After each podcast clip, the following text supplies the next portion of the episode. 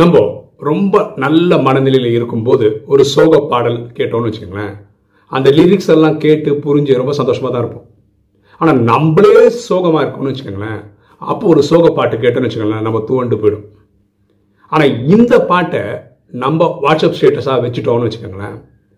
அதை ஒரு பத்து ஐம்பது பேர் கேட்டு அவங்க சோகமாக இருந்து அவங்க மேலும் சோகமாயிட்டாங்கன்னு வச்சுக்கோங்களேன் அது நமக்கு பாவமாக வரும். அதனால் சோஷியல் மீடியாவில் ஷேர் பண்ணுறதுக்கு முன்னாடி இது அடுத்தவங்களுக்கு சந்தோஷம் தருமா துக்கம் தருமா தெரிஞ்சு ஷேர் பண்ணுங்க. ஏன்னா நம்ம பண்ணுற ஒரு ஒரு செயலுக்கும் பாவம் புண்ணியம்னு அட்டாச் ஆகும். எண்ணம் போல் வாழ்வு.